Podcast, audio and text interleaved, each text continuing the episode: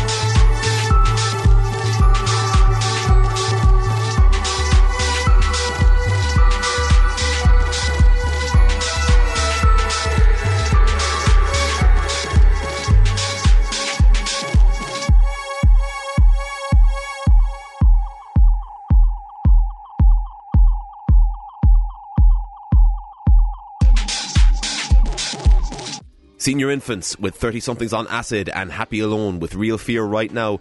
Both artists on the billing for It Takes a Village Festival May 10th to 12th at Trabolgan Holiday Village in East Cork. Tickets on sale now at ittakesavillage.fm.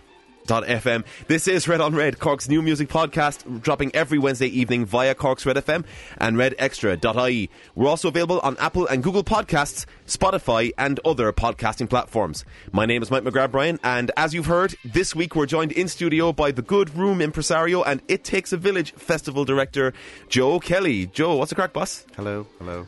You've got a couple of announcements for us for It Takes a Village a little bit later on in the show, but first... More names to add to the already superb lineup we have, yes. The absolutely superb lineup, which we'll go in through in detail a little bit later on in the show. But first of all, congratulations are in order for your endeavours with the Good Room and Live at St. Luke's. You took home the Venue of the Year award in the recent IMRO polling. Yes, we got the Hot Press Venue of the Year commendation, I think it would be the... I don't know what it means, actually. Someone else got another one, so I'm kind of going, maybe we got second. But hey, second in the country, I'll take that.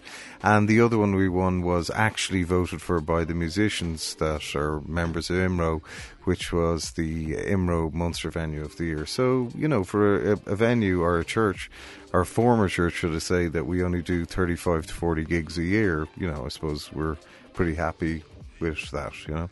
But it's long overdue recognition for a project that was very, you know, ambitious in its scope.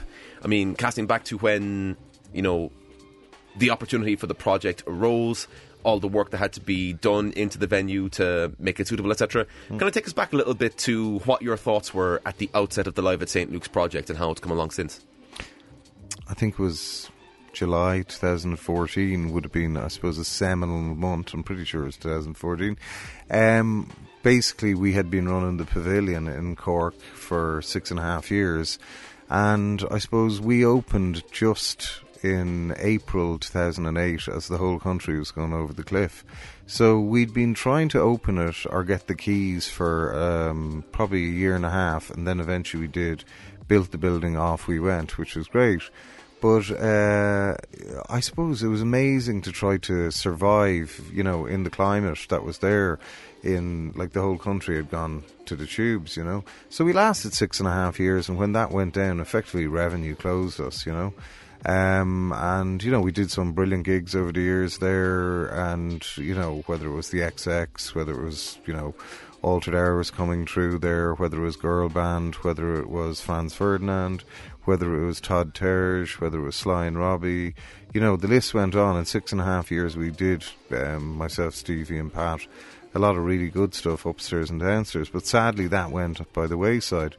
So I suppose I was kind of... and I met Ed, who's my partner in Live at St. Luke's in the Good Room, doing gigs. He brought in Reggie Watts and a few other bands through the years, and we just got on. So when the pav went down, I was like going, what am I going to do?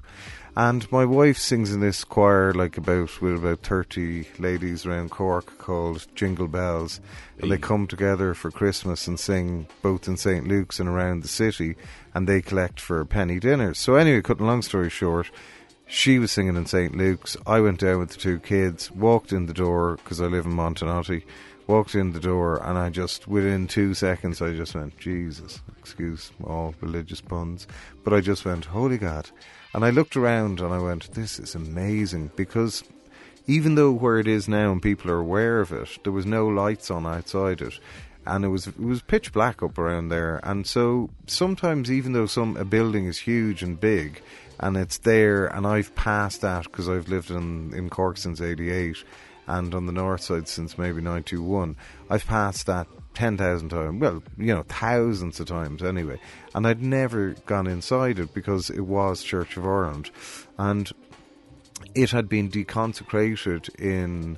I don't know, I think about 2005 or 2004, and City Council eventually bought it, and it was just sitting there in limbo land per se.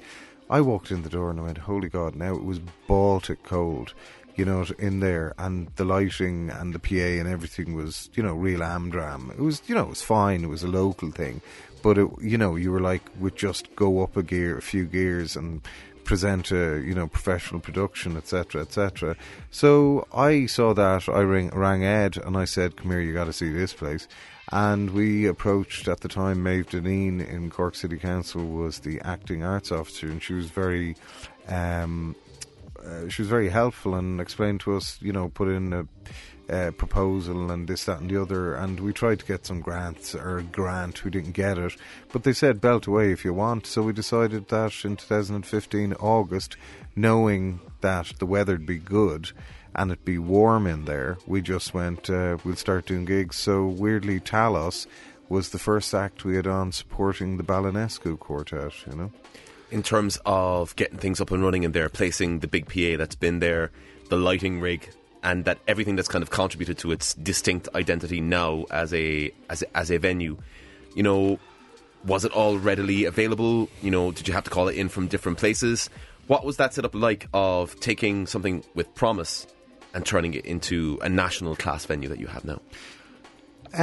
Well, first and foremost, you know, to be fair, it's the City Council allowing us to use it at the start, you know, as they're allowing sample studios, sound fair, you know, stuff within culture and artistic realms to use the building, the crypt more so, obviously we're upstairs a lot more, but starting with that, and then once we started doing gigs, I mean, the bottom line was we weren't putting in something that, you know, was of average standard. We said, no, we will go for, you know, like really good PA. And the lights took a while to get, the PA took a while. I mean, at the start, people were saying, geez, I can't hear people. And in churches, unless you put delay speakers, basically, so, you know, in churches, you'd have loads of speakers around the place on the columns, but you kind of have to do that because otherwise your voice just gets lost. Like there's 6 seconds of delay in St. Luke's. So it took us a while to get the speakers and find the right positions and stuff like that. And then the lights, you know, we just wanted to have really good lighting. And saying all that, it's like the building is world class. You know, we didn't build it in 1884. And, you know, it's a very friendly building. You know, we've been in there pitch black. It's not spooky. There's a really lovely atmosphere and it's a, you know, really nice building.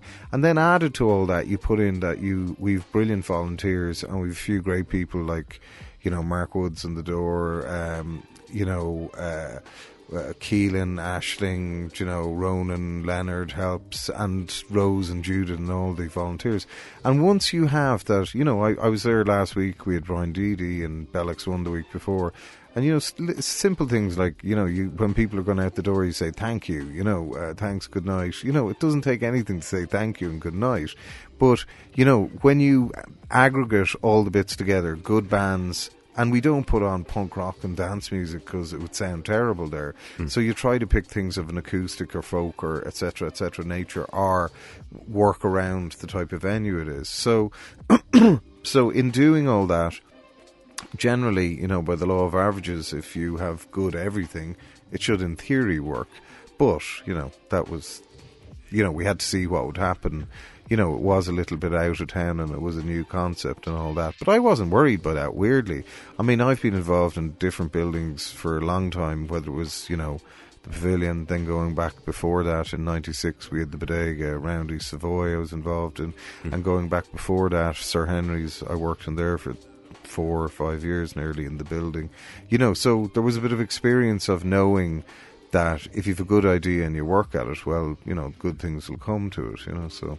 So the award there this year is obviously the culmination of a lot of hard work and the recognition of what it's taken to get to that starting base almost. Yeah, I think as well, you know, and as well, it's different things. Like we only do 35 to 40 gigs a year.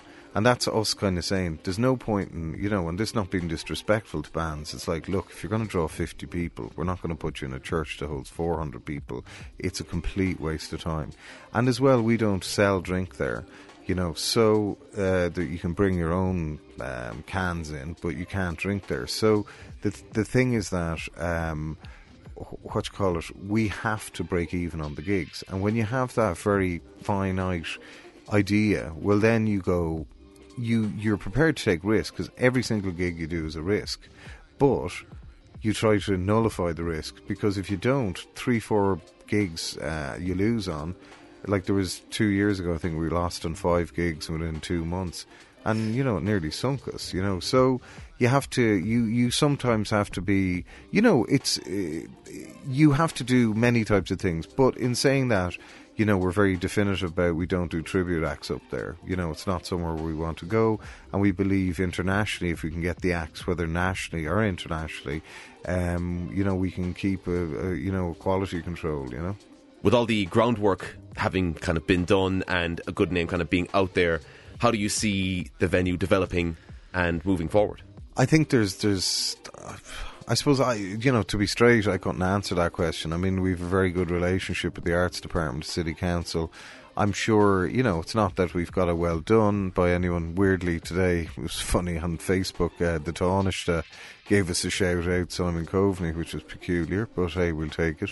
And so it's something that we would love to, I suppose, discuss more with the City Council and bring it on further. But, you know, it's you have to play a conservative line if you have no funding. I mean, let's just say, maybe it's not for here and now, but I mean, there's many buildings within the city get funded by the arts organisations, whether City Council or the Arts Council in Dublin or whatever. And, you know, that's well and good, but I think we do a significant amount, and I think for no funding. And ultimately, I think that, you know, if we had funding, well, then we could bring some brilliant people working in there with us that then you can actually start developing things so that you might have, we'll say, you know, down in the crypt with, as you'd mentioned earlier, Cork Sound, for example, studios, etc., etc., people of that ilk and beyond using it for, you know, a cultural space within, on the north side, you know. And I mean, that is the other thing. When we opened at the start, you know, some people, some people on the south side and beyond were like, where's St. Luke's? And we were like, what? What? Yeah, no, I'm telling you straight up, some people didn't know where St. Luke's was. And you kind of had to tell them where it was, you know. So it is funny that it's definitely, if you were to study, because everything I've done before this in Cork since 88 was always in the city centre. So it's interesting that if you're just outside the city centre, you do see the results in that, you know, all the residents of the business residents in the Cross, like whether it's the Chinese, I'm sure, like the shop, Henchies, the wine bar, the off-licence, they all get a rub out of when we have gigs up there. You know, and that's good. That's the way it should work. So they're in favour of us, and we're happy with them getting something out of it. And we always have a curfew at 10:30, and everyone's gone home, or they go to Henchies. And, you know, then past that, you're kind of going, you know, we don't want to run, you know, have bigger mounts going to St. Luke's. It's a sit-down venue, leave it at that. I mean, if you took out the seats and had one more fire exit, you could get 1,000 people there. But we don't want to do that because we don't think it's respectful to the area. And that's very important to us as well, is that, you know, a venue, whether it's music or within the arts or whatever, that, you know, there should be a symbiosis with the people in the area, and they should have a relationship with the building.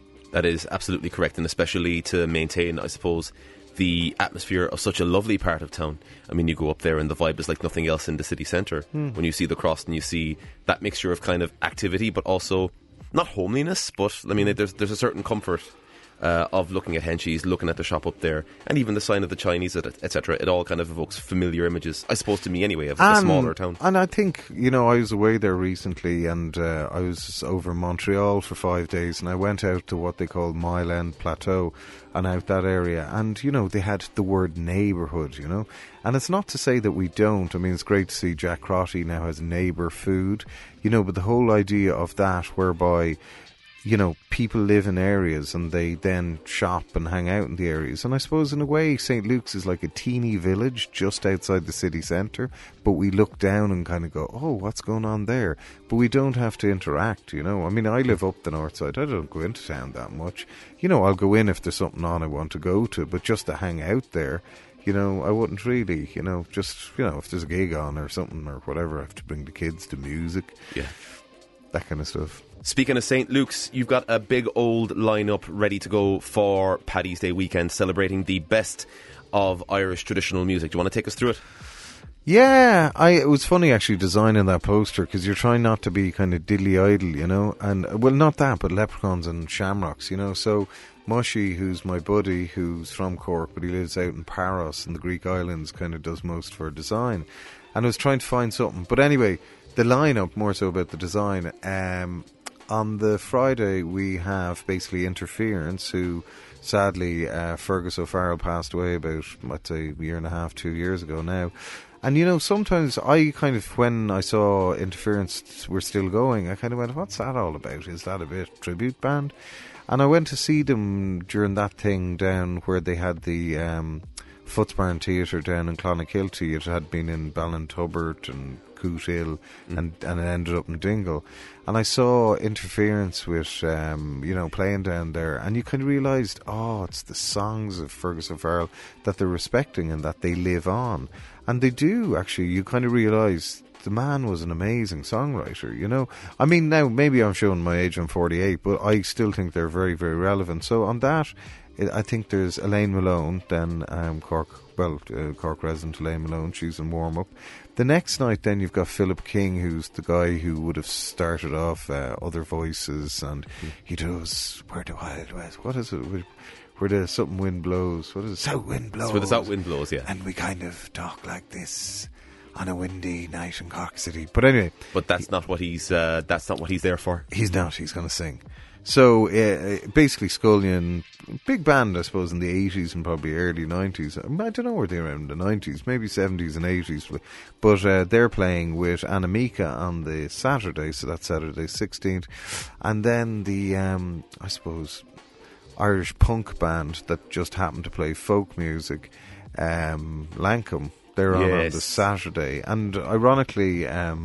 and we've got Jimmy Crowley, so the link between them is that... Thessalonica is the link, yes. So basically that Jimmy, when he was in Stoker's Lodge, I think in the mid-70s, found that song up in somewhere up in Blarney Street, I think he told me. And, you know, they did their version, and it's a fascinating song, you know, because...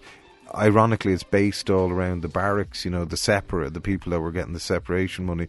So you can almost visualise that, you know, from what's now Collins Barracks, but was Cork Barracks or Victoria Barracks, you know, the guys, soldiers, probably because St. Luke's had been Church of Ireland, you know, Anglican, I think.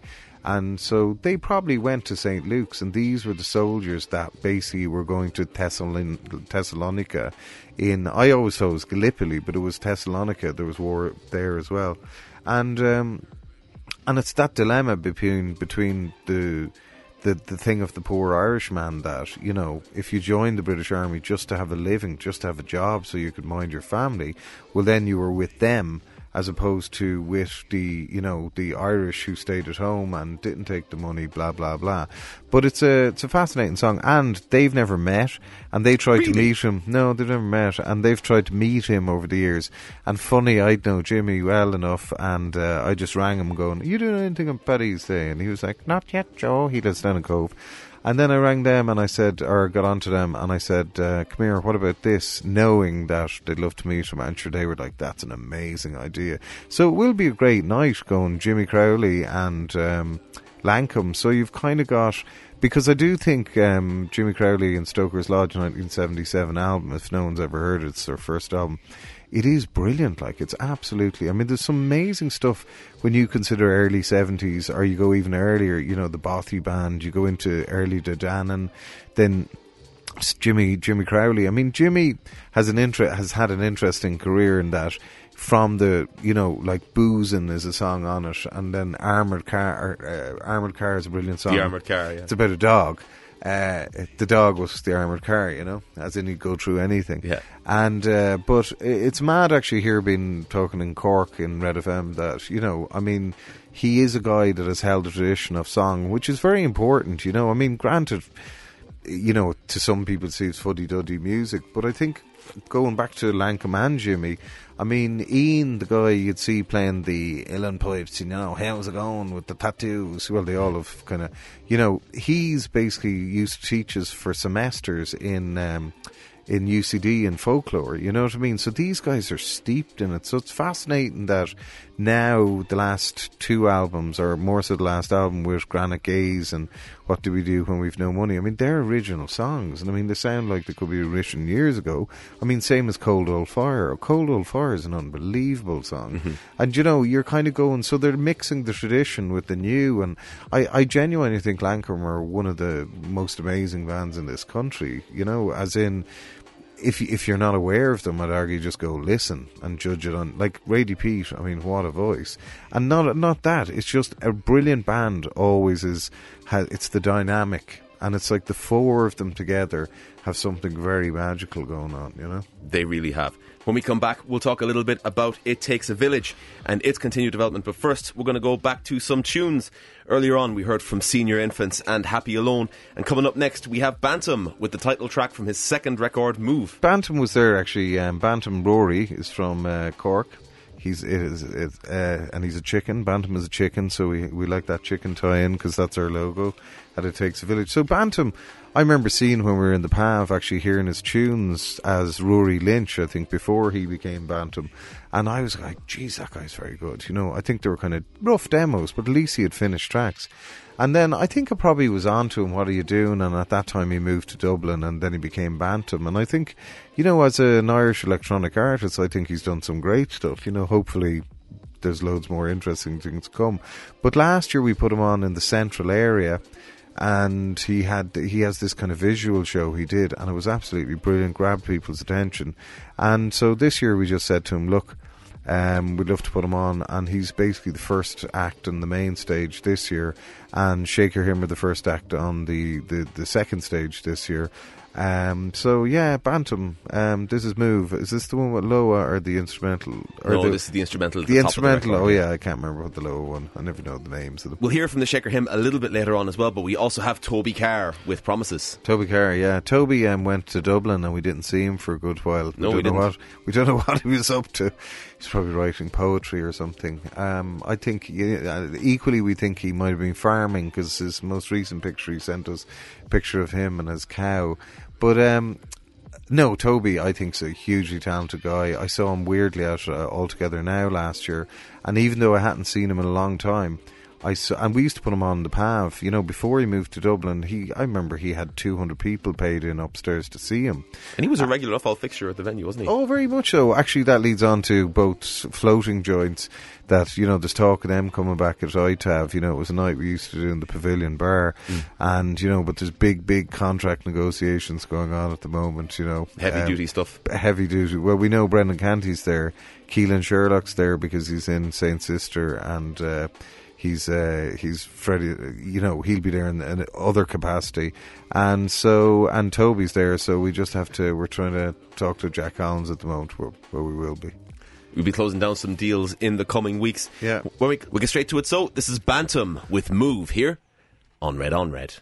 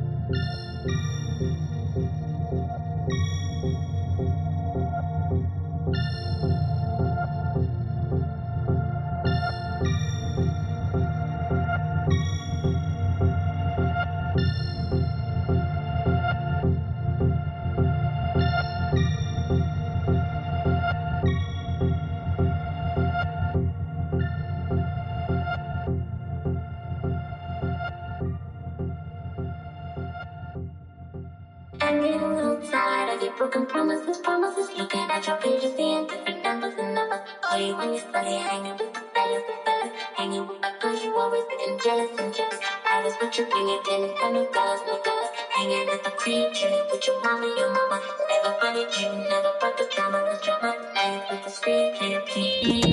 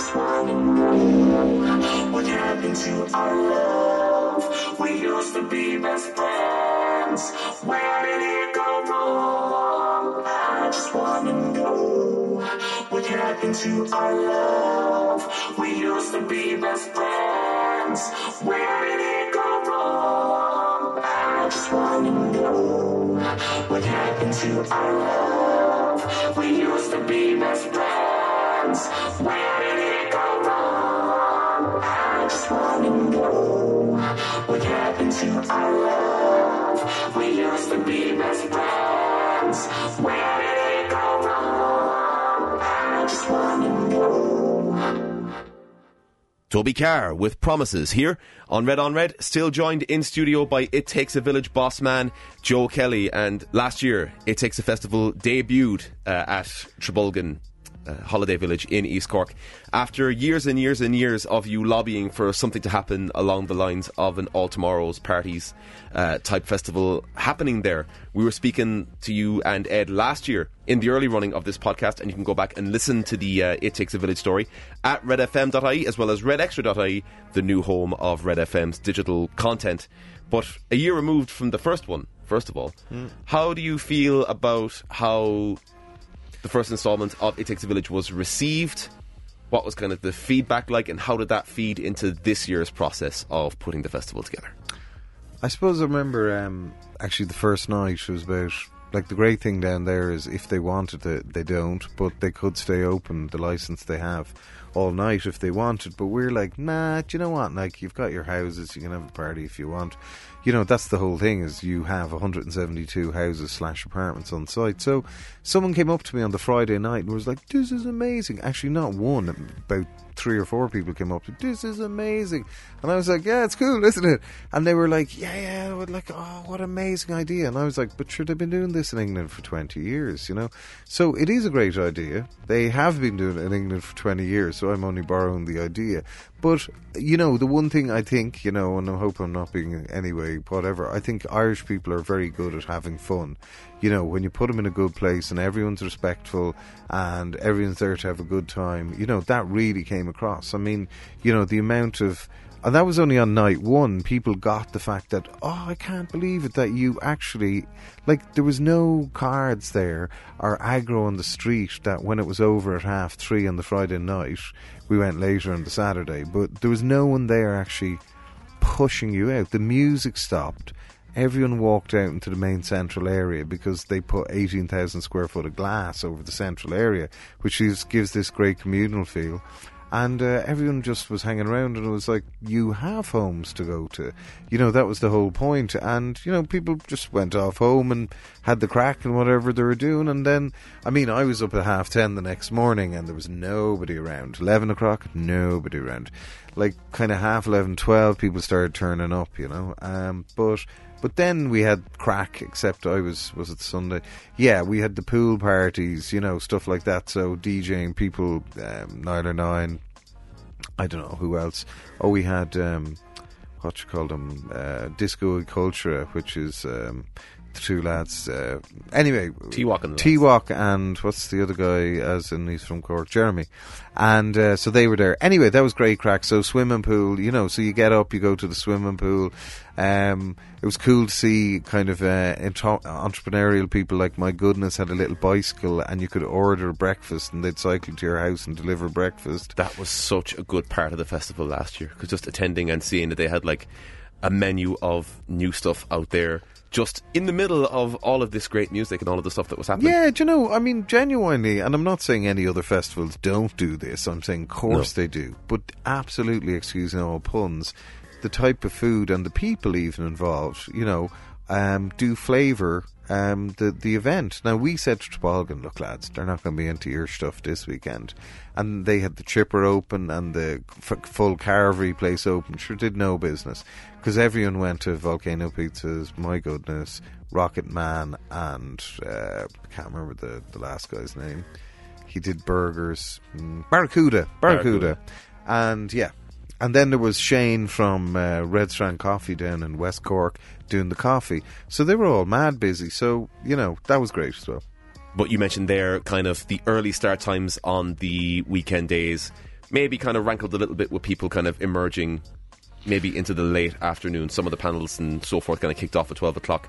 When it came to putting the festival together this year, what were your kind of takeaways, and what did you apply from, I suppose, last year to this year's booking and organising? Well, I suppose we put the tickets out pretty quickly afterwards, saying we got to do it. I mean, you know, it does take you a while. Like with anything in life, you know, you don't just do it right on the first time. It takes a few goes. You know, we always thought it would take 3 attempts, you know.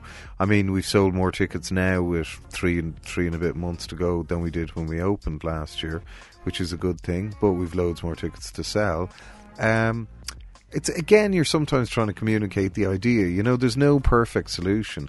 I mean, for example, if you're in a lot of the Butlins in England, they don't have houses, they're literally cabins. Chalets, yeah, I suppose that's the correct word. And like, they'd be 4 bedroom, you know, it'd be 4 bed bunks, you know, it'd be pretty basic. Trabolgan's a bit more up from that, and it's lovely, in fairness to the site, you know, when you hear from Mallinhead to Misenhead to Roach's Point.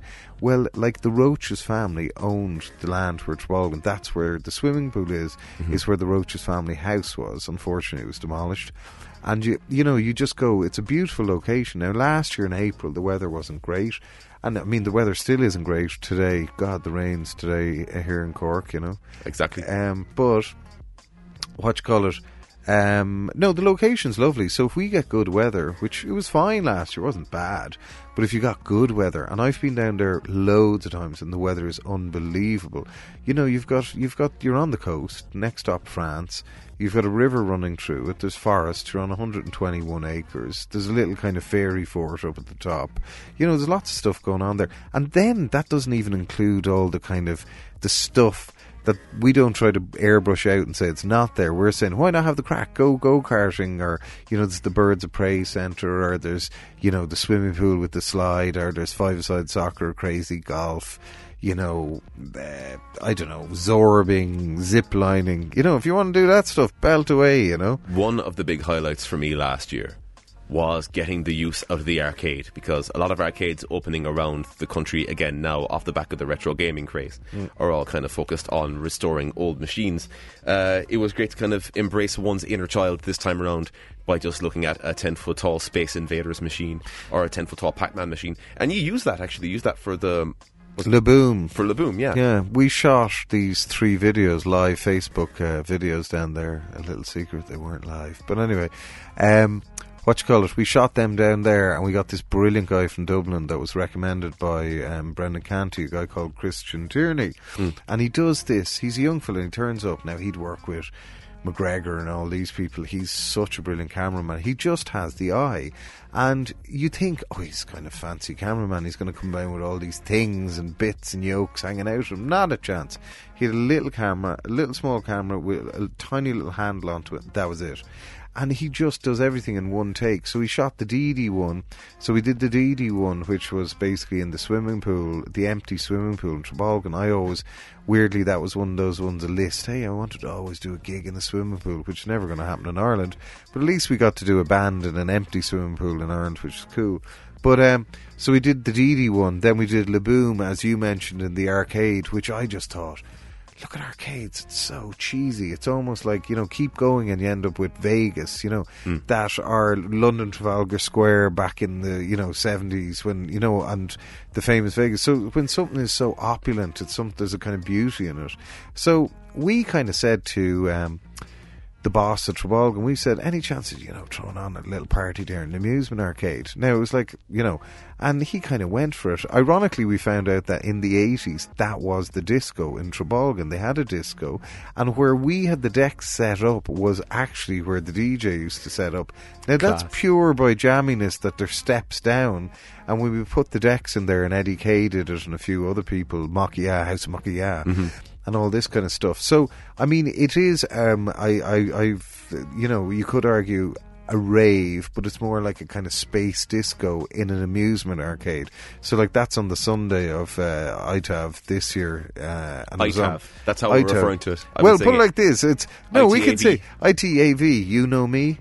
But, yeah, you get tired of saying it takes a village all the time. But, so, yeah, on the Sunday night, we've Eddie Kay and a load of interesting DJs playing in the amusement arcade under the title Gay Future, which was an old bar in Cork and a racehorse, a very famous racehorse that has a Cork story, but we'll tell you that some other time. We'll keep that for the Joe Kelly Christmas special. That was something I was pushing for before Christmas. When we come back, we'll go through the lineup of It Takes a Village 2019. Remember, tickets are still on sale now at ittakesavillage.fm. Tickets for the boat party out to the festival, the day tickets for Sunday, and remaining stock of the houses still on sale now. Coming up, we got tunes from Column K with Beginnings. Column K, Snoop Doggy Dog, we used to call him back in the day. So Stevie G met this young fella. I don't know, I remember Cullum looked about he was about 15, but he always had this baby face. as in he kind of has that Ole Gunnar Solskjaer babyface assassin in a DJ sense way about him. But he, Cullum, I think Stevie, I don't know where Stevie ran into him, as Stevie does. You know, Stevie's been helping teenagers and people in music for, you know, as long as he's doing stuff effectively in Cork. And that's what you want. Absolutely, you know, and, you know, but as well, you know, and Stevie and myself used to work both in the Donkey's Ears and Henry's. He was in the back bar, I was in the front venue. But, and, you know, I was in the Village and the back bar on different nights. But, like, that was always there that I suppose, you know, Donkey Man would have been very, and Gina and Shane Johnson and people like that would have always helped Stevie. You know, there was a great, I mean, there was a great sense of through the Donkey's Ears that people helped each other, and in Henry's. I mean, Sean O'Neill, who's the manager, was a great guy, and he's still a good buddy. You know, I didn't know him well then, but, you know, you just help people. We also have Elle with Fabrice, gigging not only on her own, but as part of the announcements that we have a little bit later on in the podcast.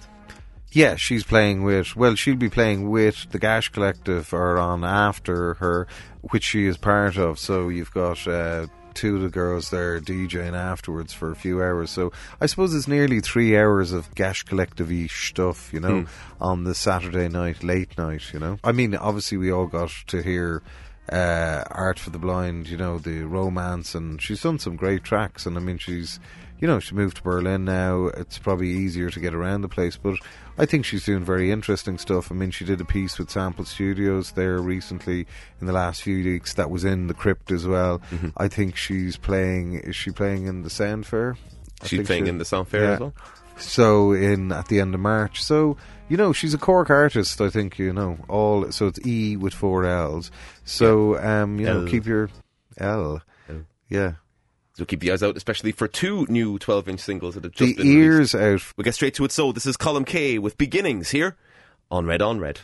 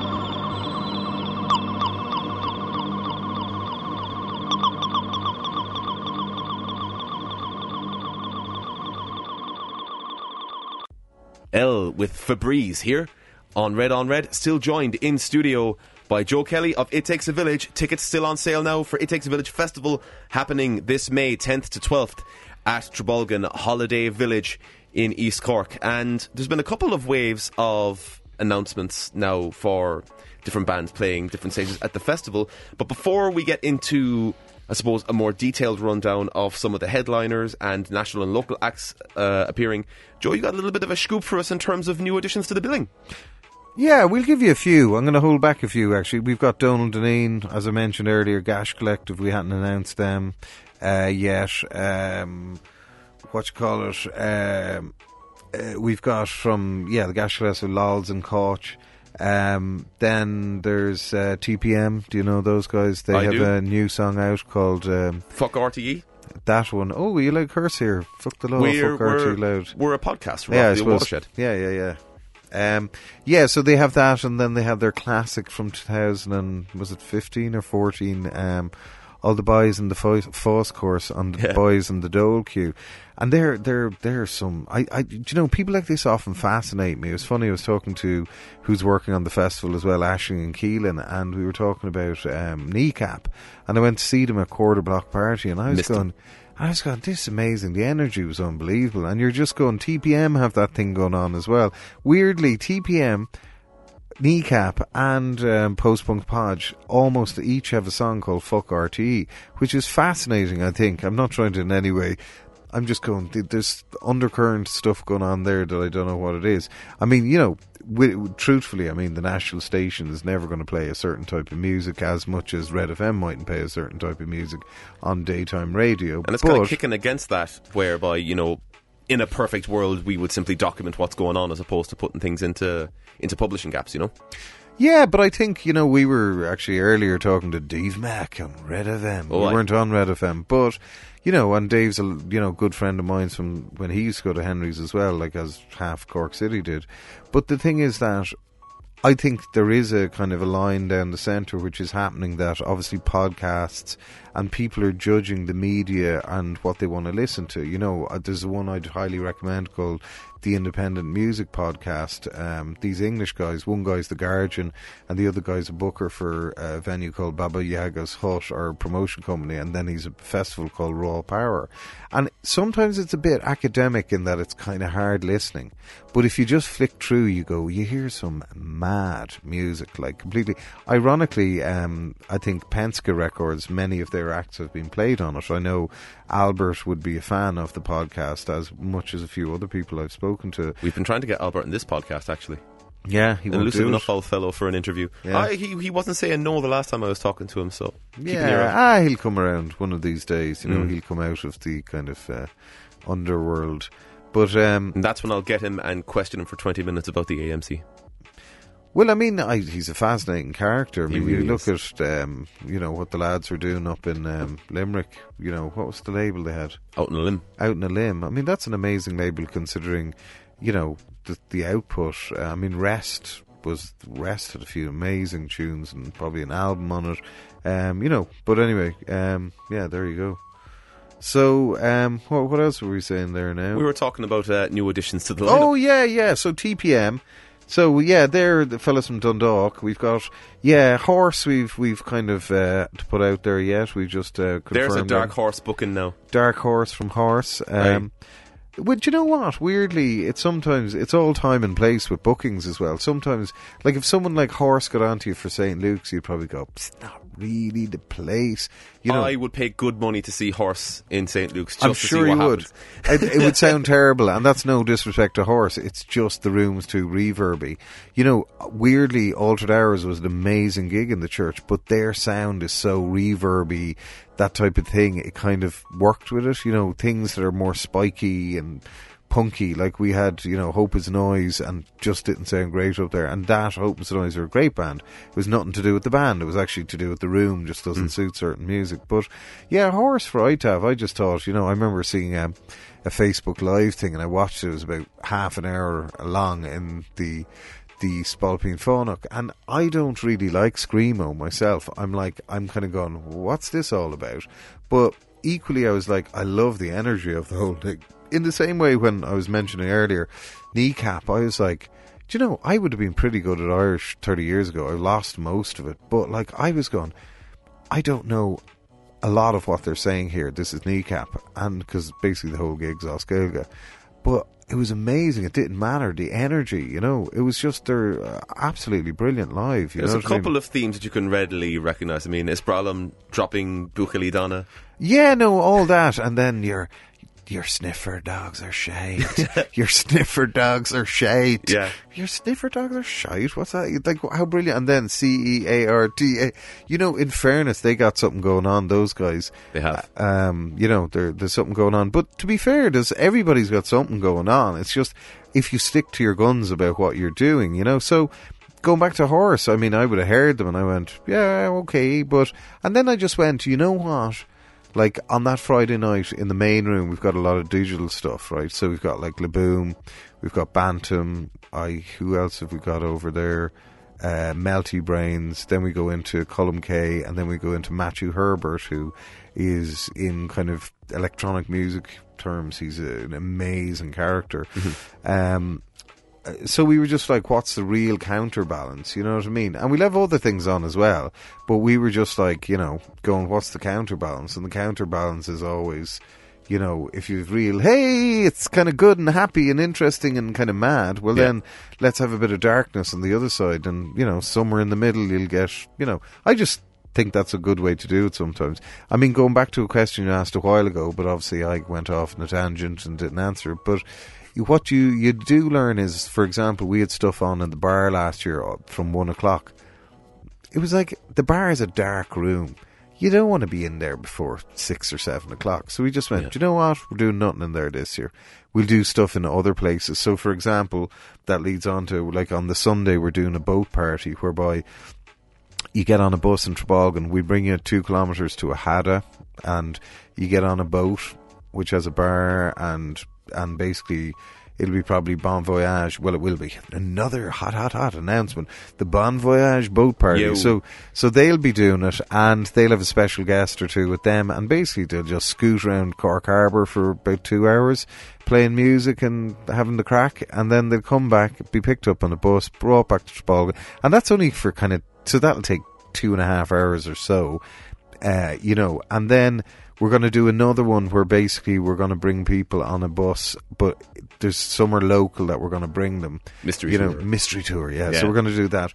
And then there's, you know, all the stuff, like we had, you know, stuff in the house parties last year. We're going to do that. Then there's obviously the pool party whereby we've people DJing in there. We can't use, it's kind of cool actually, you can't use CD decks because of the moisture, you know, as in they probably break. So it's all wax. So it'll all be wax, yeah, man. So yeah. Yeah, no, we'll do that because it works, actually. At least that's one thing I know in those climates, as in vinyl will always play, even though it's problematic in other ways.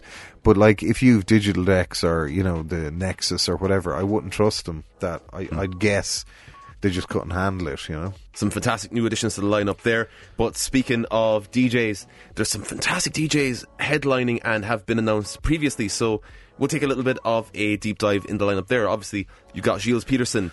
Yes. A huge get for a headline set, especially for something the size of It Takes a Village. What went into corralling him in for the event and getting him tied in?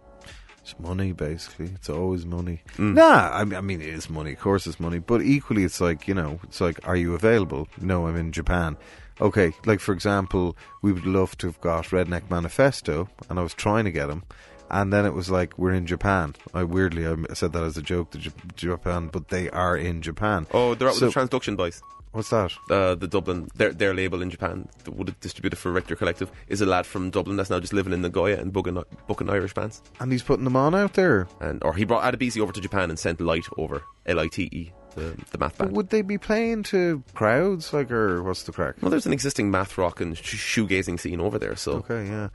Very small, I'd imagine. But. Japanese are fascinating. I remember record collectors saying that to me, that they were in Tokyo, and within like a half a kilometre, there was like a few hundred record shops, and they were all up in multi-storey buildings. Like, there was one guy and all he did was Elvis records. Another guy, all he did was like goth. You know, they're fascinating, but we're not talking about Japan. So yeah, Giles Peterson we do have. I suppose Giles Peterson, I mean, depending on your age, was the guy that, you know, he was kind of the whole South London kind of soul scene started in the 80s, so it was kind of jazz and soul. It wasn't starting, it was kind of there from the 70s as well. The soul thing was coming through. I mean, interesting, you can almost tie them together in that Don Letts, there's a fascinating character who would have been, he was the guy. There's a lad I want an interview with for wherever I can write for. Yeah, but like Don Letts is history. The guy. Yeah, he basically introduced Bob Marley to Johnny Rotten. And like, even though you think punk and you think reggae, you think, you know, they're not the same, but they were the same in that. Similar outsider ethic. Absolutely. And in England at the time, it was like, it was the outsider thing and it was the rebellious thing. And there's a famous picture of Don Letts, you know, it's on the cover of some Clash record, and there's basically a man with dreadlocks and a bunch of police. You know, he's that guy. And then he went on to become play keyboards. Well, he was the guy with the colour on the keyboard notes, so he knew which colour to hit, because he couldn't play the keyboards, but he could play samples on a keyboard. So he's there as well, and you know, he's made videos for hundreds of people. He's got shows on BBC. So he's an interesting guy. Giles Peterson's an interesting guy. Matthew Herbert, fascinating character. I mean, you know, I hope this won't offend vegans, but he made this album called One Pig, and it's basically it's a concept album. Mine sounds terrible if you're a vegetarian vegan, but basically people eat pigs, you know, and so the idea was not in any of the noises of the pig being killed, but the whole process of hoofs on stone, da-da-da. He sampled everything all the way through production to the end, you know, and, you know, he made an album out of that. You know, he does soundtracks now, he does all sorts of mad stuff, you know, but, and then you've got James Holden, who was a DJ, kind of, I suppose in early 2000, kind of trancey kind of stuff. But like, he then in the last few years started banging out some really interesting albums. And I mean, interestingly, Declan Ford, who would have been the Pod's main guy for a long, long time, and now is called Selective Memory, he promotes in Dublin.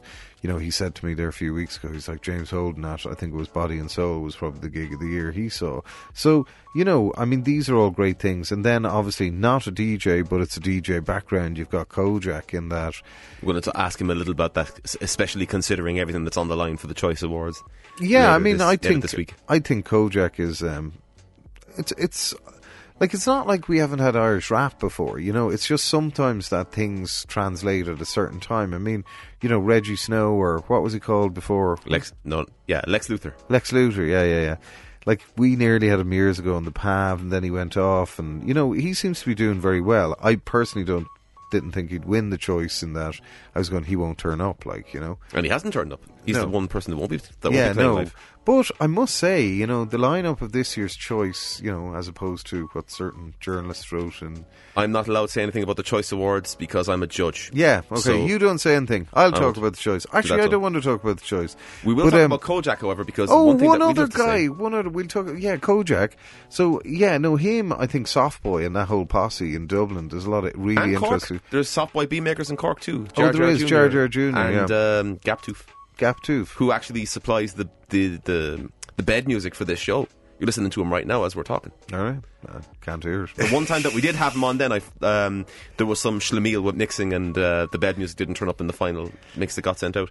But no, I think Kojak. We won't say in the context of Choice Music Awards. But he's a revelation, just in terms of translating like a working class experience in a very articulate fashion that doesn't sacrifice that background that he has. Yeah, and as well, I mean, I think when you go, they have a posse Softboy, but when you kind of go, when you hear Keane Kavanagh on Eviction Notice and you go...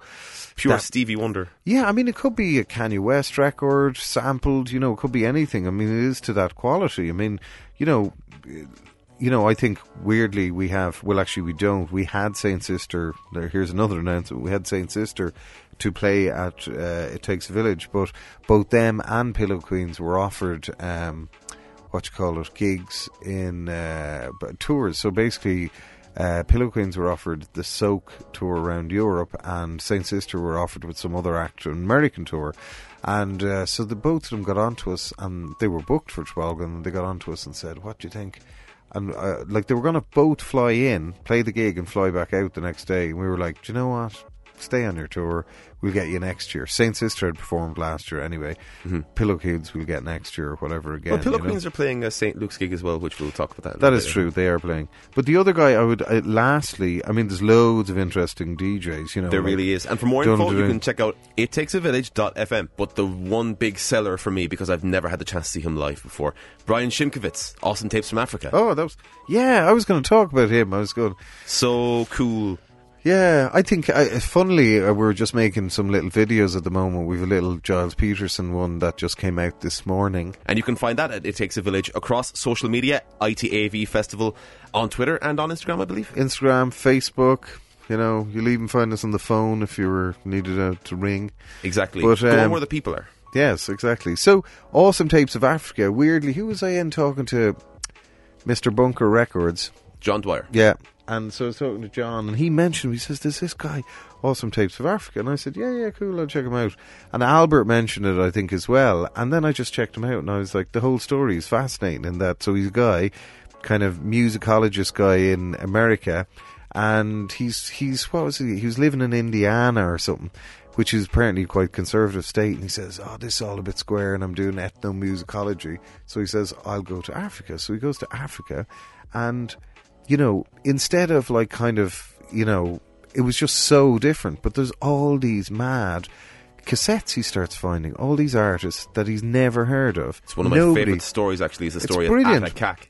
Yeah, we had a guy years ago, a German guy in the pavilion who, same thing, was a digger, and he showed you a picture of this, a huge room with mountains of records. I've heard it before with vinyl, mm-hmm. but I hadn't heard it with tape, whereby it was a whole different thing. That what he did was, he was originally a blog, then he became DJing it, and now he's a record label, so he's putting out the records of these acts that he finds in all over America. It was originally, I think he was based in Ghana, and he was there studying hip-hop, but mm-hmm. I think the story is fascinating. So anyway, cutting a long story short, he DJs off cassettes.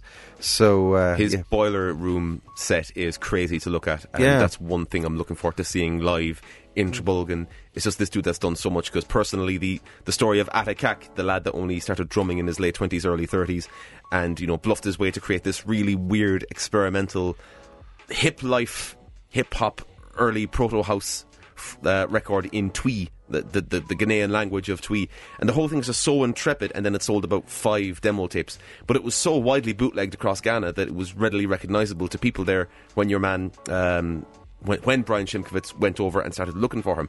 Everybody knew the tune, but nobody could find the dude. And it turns out that he had been involved in the water business in Ghana, had gone bust, and was just living in a village there someplace, having completely forgotten about the stream. And all of a sudden, here comes Brian Shimkowitz. We want to reissue your record. It's done huge business for us, blogging-wise, and, the title track off of it is it's my calling card as a DJ. Please come back and do this. And that's such a wonderful story to get into. There's documentaries on it on YouTube. But there's great, even in Cork terms, there's that. Dennis, a friend of mine, was the bass player in Cypress Mine, and a few years ago they get a phone call from some young fellas, by our standards, in, I don't know, it was Spain. It was Spain, yeah. And they were Exit Trash Town, which was the name of their one and only album. They wanted to re-release it, and they actually did on double vinyl with extra outtakes and this, that and the other, So it's kind of, I think that's the brilliant thing about music, that, in a sense that as much as there's lots of good music being made going forward, there's still all this mad stuff. You even see there recently, All City Records. The archival label. Yeah, and they were doing, I think it was Michael O'Shea, Michael O'Shea, Stano, they did the Queer Groove compilation. Yeah. They've got the Buntu Serinka thing coming up now, which is Irish free jazz, Irish fusion.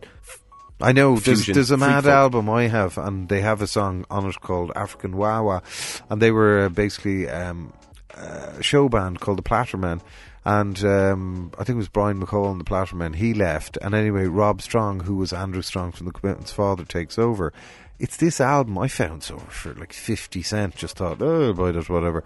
And anyway, it's like this 1972 Irish album called Old Devil Wine. There's a few tracks up on YouTube. Old Devil Wine, the Plattermen. So if you look up African Wawa, you'll find it. And it's this amazing, it's like R&B/funk album. But you weren't calling it that there, but it was rhythm and blues as opposed to, you know, kind of TLC kind of R&B. Mm-hmm. But, you know, so there's all these buried gems out there and amazing music, you know, that we all have to hear yet, you know. The fringes of the show band era are something that fascinate me, but that's another discussion for Absolutely. Another time. I have a big love for the show band thing, you know. It's a little bit beyond my ken. That would have been my dad's generation, or more to the point, my dad's line of business. When we come back, we'll talk a little bit about upcoming gigs at Live at St. Luke's and a little bit more about It Takes a Village. But right now we're going to go to some tunes. We have the Shaker Hymn making their appearance at It Takes a Village, their first festival appearance for a while, with new single Brother.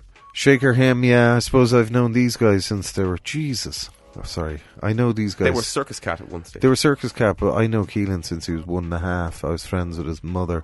But I saw these fellas, well, there was 4 in the Circus Cat, and then Oran, and the kind of 5 of them went to Ashton together, and they grew up, and they were all basically, I think, in the Project School, which is the Educate Together there, just behind the courthouse in Washington Street. So they all went to school there since like they were 4, and basically they've been in the band more or less all the way through Ashton as Circus Cat, and then it became Shaker Hymn, and they're still going strong and still putting out stuff. And they actually got their new EP Brother, I think is it, the design's done by Jack Collins, who we mentioned earlier in Floating Joints, which is rather good as well. We also have to talk about Junior Brother with Hungover at Mass. Jesus. Because we had part 2 of a big quarter block party special that Junior Brothers Hungover at Mass was on the playlist for. Unfortunately, we lost it owing to technical difficulties. It's one of those. That's one of those ones that got away that you'll have with these podcasts. But Hungover at Mass, what a tune! Yeah, it's amazing. He supported, like, you know, sometimes you can hear people, right? You know, you hear this, oh, you got to hear them live. Now, no one said that about Junior Brother, but he is one of those you got to hear live, because you just go, like. And then when you hear him live and then you see the tune, it makes perfect sense. I suppose I'd compare him to like a male Lisa O'Neill. There's something guttural there. But like the accent, the delivery. Yeah, everything. But like we had him supporting Seamus Fogarty in the Crane Lane, and I was just going, this guy's amazing. Weirdly, he was at It Takes a Village last year, but he was only there with David Keaton because they were going off to a gig afterwards. But no, I think he's got something really, really special, and I think give him a few years, Junior Brother, and I think he could be doing amazing things. You know, when you hear original stuff, and there's loads of interesting original stuff, like even I listened weirdly to your last week's show, Dan Walsh, on it, and I was going, whatever the 8 or 9 tracks on it, I was like, geez, they're all diverse and brilliant in their own way. I mean, I still go... are The Great Balloon Race one of the most underrated bands in the country? I think they're an incredible band, you know. But I'd stand to see them more. Yeah, no, I just think they've something. There's something that you know it is interesting sometimes in an artistic sense. It's just make music for all the right reasons and then see what happens, you know. But that's what you want. Yeah, so Junior Brother is a really interesting character, I think. We're going to hear from Junior Brother in just a moment, but first, the Shaker Hymn with Brother here on Red on Red.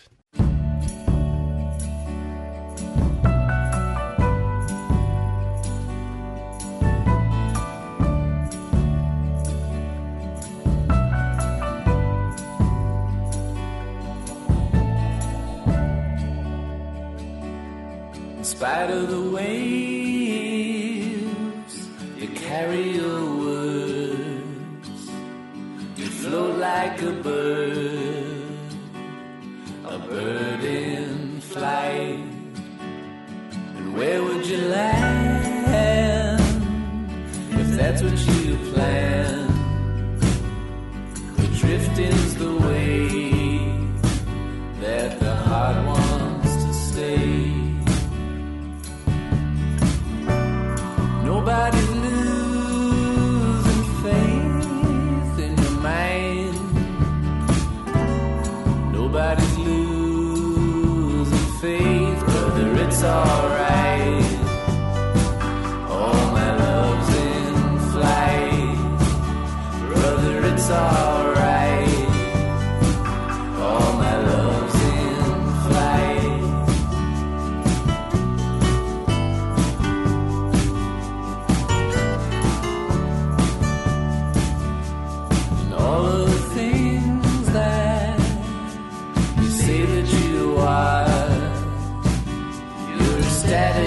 shallow, just a broken heart on top of the world and hidden from view. Are you something borrowed? Are you absolute? Nobody's losing faith in your mind. Nobody's losing faith, brother, it's alright. All my love's in flight, brother, it's alright. All my love's in flight, brother, it's alright. All my love's in flight, brother, it's alright.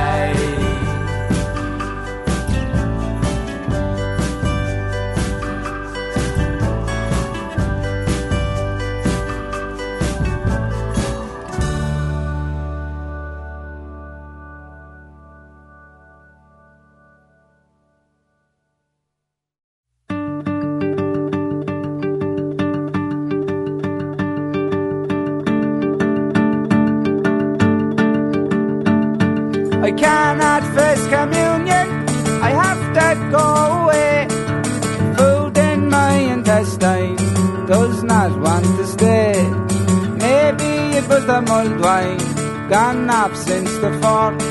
I have to get up and leave. Shit, this is awkward. Hungover at mass, hungover on a Sunday, hungover at mass.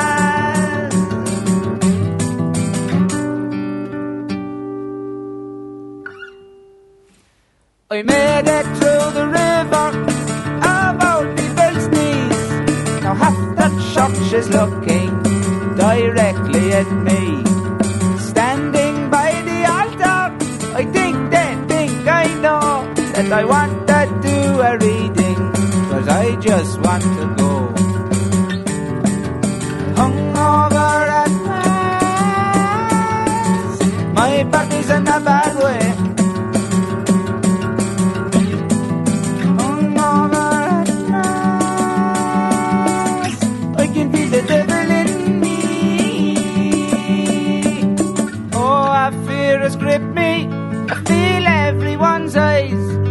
Even the baby Jesus statue comes alive. I'm nearly fucking sprinting around this fucking church. Does God want me in Paris? Does Jesus have me cause? All the lads from last night, they think I can't hold dear. I'd rather be seen legless than seen throwing up here.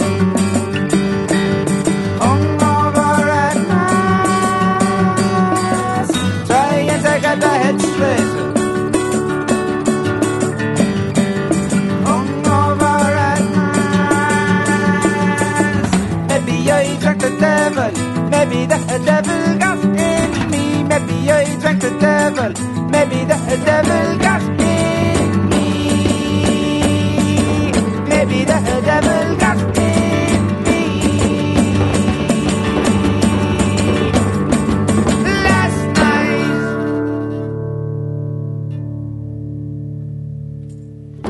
night. Junior Brother with Hungover at Mass. Quite the tune here on Red, still joined in studio by Joe Kelly of The Good Room, It Takes a Village, etc, etc, etc. And before we sign off for this week's episode, Joe, aside from ITAV, and upcoming gigs at Live at St. Luke's, you've got quite the programme of gigs happening in venues all over the city coming up. Anything you want to plug, anything you want to shout out before we hit the hay? We've some great stuff. I mean, what have we got? We've got Lee Scratch Perry up in St. Luke's on March 30th. Again, the man who made Bob Marley from a folk singer into a reggae guy, basically. He was the guy who brought him into Black Ark Studios. Inventing dub in the process. Yeah, I suppose. Like, he's fascinating. I've met him on a number of occasions. I have no idea what the man's talking about most of the time. I was about to say, how did you manage to get his story from out of him? He speaks in such a heavy Jamaican patois accent. It's very difficult to know what he's talking about. But you just nod. If he smiles, you smile, and if he doesn't, you know. But it's a good show, and it's Lee Scratch Perry, and, you know, whatever. So he's there. And then we've got Terry Riley, April 26th, Friday, April 26th. It's at St. Luke. 27, we've got Blind Boys Podcast in the Opera House. 28, we've got John Cooper Clarke with Stephen James Smith and Mike Gary up in St. Luke. So, what a lineup. Yeah, I mean... we'll have another very good one in the Midsummer Festival, actually. We've a load of stuff, actually, in that, but I'm not going to talk about it today. Stephen James, John Cooper Clarke. And I'm not trying to plug my own gig. I suppose I am, but I'm not. Which way? Well, I am. Weirdly, I am, but I'm not, in that if you are unsure about poetry and you're kind of going, how could poetry be cool? This guy is a guy, right? He was basically the punk poet of his generation. He should have been dead years ago. Heroin addict for years. Just, he's lived. He's Mancunian. So he looks like Ronnie Wood, and he kind of talks like that. Mm. And it's hilarious. It's so funny. I mean, the guy is legendary in English terms, I think. He's an incredible... It's just such a brilliant performance. And looking now, it's 2 months away. I'm guessing it's going to sell out, you know what I mean, already. Like, he's done about 250 sales. And it's actually a brilliant show. Then in May, we've got... what have we got? We Soak, actually. We mentioned with Pillow Queens up in the church. Obviously, May, we've got It Takes a Village. We've three McFlannery's up there. They're nearly sold out. And then we've... Crosstown Drift is a thing we do during the Midsummer Festival, which is a load of writers. So we've Kevin Barry, his new book will be out by then, and we've a load of interesting people at that. So yeah, we've loads of stuff coming up, and you know, Lloyd Cole we just announced this morning for November, if you've ever heard of him. And you can get tickets for all of these gigs at uticket.ie. Uticket.ie. For more information on the festival packages available for It Takes a Village, head on over to ittakesavillage.fm or find It Takes a Village across your social media. That's about all from this week's episode of Red on Red, Cork's new music podcast from Red FM and redextra.ie. Thank you very much to the legendary Joe Kelly for joining us this episode. Thanks very much, Mike. It's been a beautiful experience being here tonight. And thank you very much for listening. If you like what you're hearing, please take the time to subscribe and leave a review on Apple and Google Podcasts. Hit subscribe on Spotify and check us out on other podcasting platforms. Please share this on your social media and make sure to check out the artists featured online or at an upcoming gig. And if you'd like more Irish tunes, please be sure to listen into Green on Red on Sunday nights with Alan O'Donovan for the best of all that is Irish on Cork's Red FM 104 to 106. You're leaving us with Pillow Queens. And a single that's been nominated for a Choice Prize Single of the Year. Is it Gay Girls? It is Gay Girls, correct. What a great pop song. And what a calling card to kind of leave. And what? They played it. We were up in Dublin last week at that IMRO Awards where we won too. Mm-hmm. But they played out. They were brilliant, actually. They're a great band. It's just so perfectly put together. They're such a great band before you even got to Gay Girls. But just looking at the day it released, the reception that it got, and how personally the experiences therein resonated with a lot of people on Irish Twitter, Irish social media specifically. Telling a lot of people's story. I think, you know, I'm 48. I think this country's really moving quite quickly. If we can, you know, deal with homelessness and a few other bits, you know, maybe in 5 or 10 years cannabis might get legalised, stuff like that, you know, let's be grown up as a nation. Correct. But it is brilliant to see, as you know, someone said to me, when people are more concerned with Leo Varadkar going vegetarian than us having a gay Taoiseach, we've really got places, you know. And that's a perfect note to sign off on. This has been Red on Red, and we'll talk to you next week.